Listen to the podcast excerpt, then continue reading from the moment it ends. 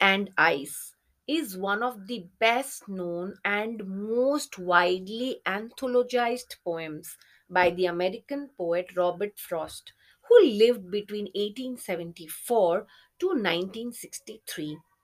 This poem has a symbolic, even allegorical quality to it, which makes more sense when it is analyzed in its literary and historical context. Frost wrote Fire and Ice in 1920 and it was published in the Harper's Magazine in December that very year. Now, you see, throughout history, there has always been a seeming fascination with how the world would end. In recent years, these discussions have centered around nuclear disaster, biochemical wars, immense climate change, and general cynicism. 2000 years ago, give or take, the Revelations chapter was added into the Christian Bible, detailing a kind of vision how the world would end. This has long been a topic embedded in the human mind. At some point between the present and Revelation's authorship, Robert Frost has added his own ideas to the mix, and the result was Fire and Ice, one of his most well known poems, and certainly one of his most powerful ones. This poem is known for its simplicity and biting message, as well as its call to the humans to stop and think offering a different perspective on the end of everything. A lot of thought most definitely has gone into the creation of this poem. Fire and Ice is written as a series of nine lines, alternating between three rhyming sounds A B A, A B C, B C B, being the rhyming summary for fire and ice. It features the narrator describing the end of the world in his own vision, and it's largely simplistic. Some say the world will end in fire, some say in the ice. These first few lines describe the disagreement in the society on the topic of how the world will end. In the modern sense, fire and ice could well be stand ins for nuclear disaster and climate change. When Frost uses fire and ice, it is largely a metaphoric decision that opens the poem up to different kinds of interpretation. Fire and ice, of course, are opposites of one another, suggesting that most people have entirely opposing views on the final destruction. After all, the world can't end in fire and ice at the same time. Fire and ice also represent two extremes, which, on a grand enough scale, could cause immense damage and are fitting metaphors for harbingers of death. From what I've tasted of desire, I hold with those who favor fire. Here, the poet provides his own opinion. They equate fire with desire, which is to suggest that it is equal with passion, with rage. Fire is being used as a metaphor for strong consuming emotions such as desire. On a large scale, however, fire consumes and destroys, and so too does desire. The speaker recalls his experience with strong desire and tends to believe that it is those kinds of emotions and impulses that lead the world down its irrevocable path. For the speaker, the world will end in fire.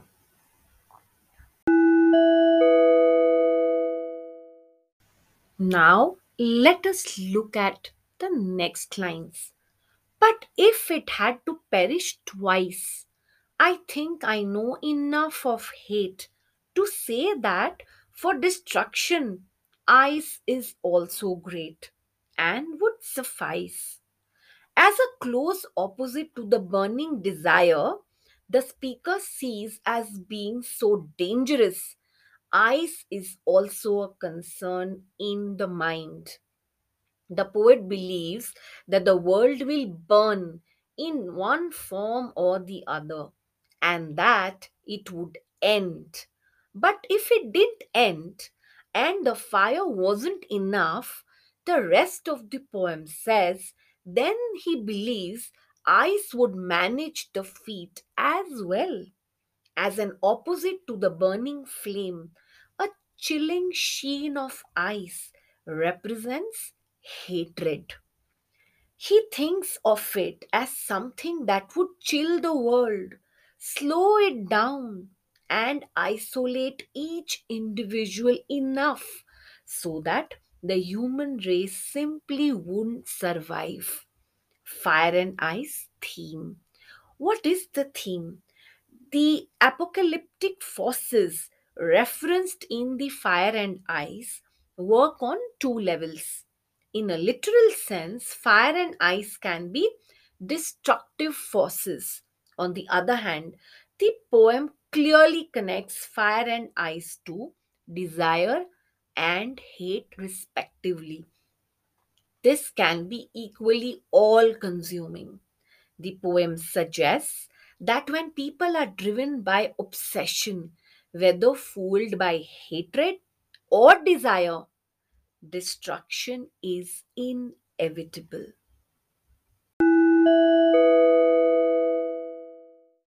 In this segment, let's discuss the literary devices used in the fire and ice. Writers and poets use literary devices to bring uniqueness and depth in the simple text. They also allow multiple interpretations of the text. Robert Frost has also used some literary devices in this poem. The analysis of some of the literary devices are as follows. First, assonance. Assonance is the repetition of vowel sounds in the same line, such as the long sound of O in I hold with those who favor fire. Second, alliteration. Alliteration is the repetition of consonant sounds in the same line, such as the sound of F. I hold with those who favor fire. The use of the consonant sound F in favor and fire make it an example of alliteration. Third is imagery, which is plenty in this poem. Imagery is used to make readers perceive things involving their five senses. For example, some say the world will end in fire, and you have an image of a roaring fire bringing the world to an end. Fourth is symbolism. Symbolism is the use of symbols to signify ideas and qualities by giving them symbolic meaning different from their literal meaning. Fire is the symbol of desire, while ice symbolizes hatred and envy. Next is anaphora. It refers to the repetition of a word or expression in the first part of some verses. For example, some say the world will end in fire. Some say in ice. Some say is the example of anaphora. Next is personification. Personification is to give human qualities to inanimate objects. In this poem, fire and ice are capable of destruction. Therefore, the poet personifies fire and ice by giving them a mind which is capable of destroying almost anything. The seventh figure of speech is enjambment. It is defined as a thought or a clause that does not come to an end at a line break. Rather, it moves over to the next line. For example, from what I've tasted of desire, I hold with those who favor fire. Let's look at more figures of speech in Fire and Ice. The use of allusion is the main literary device in this poem.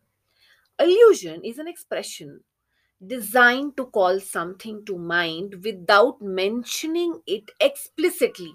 It is an indirect or passing reference.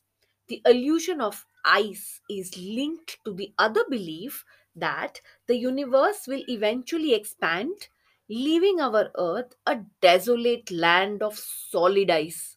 He pits two different beliefs together in the theme of the poem. Right from the very opening, he addresses the two different theories.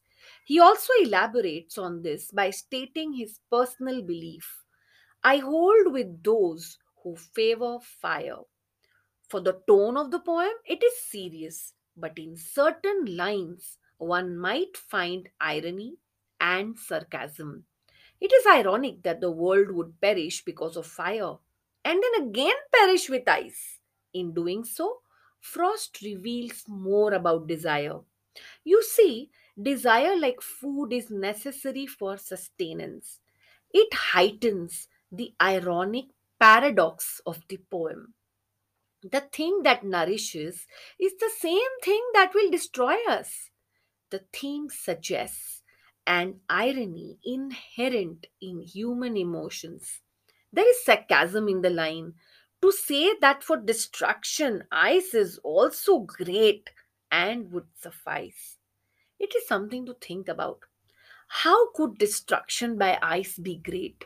So here there is hint of sarcasm. The poem very artistically underpins the philosophy that we let our emotions rule us, and if we don't control them, they will surely destroy everything around us.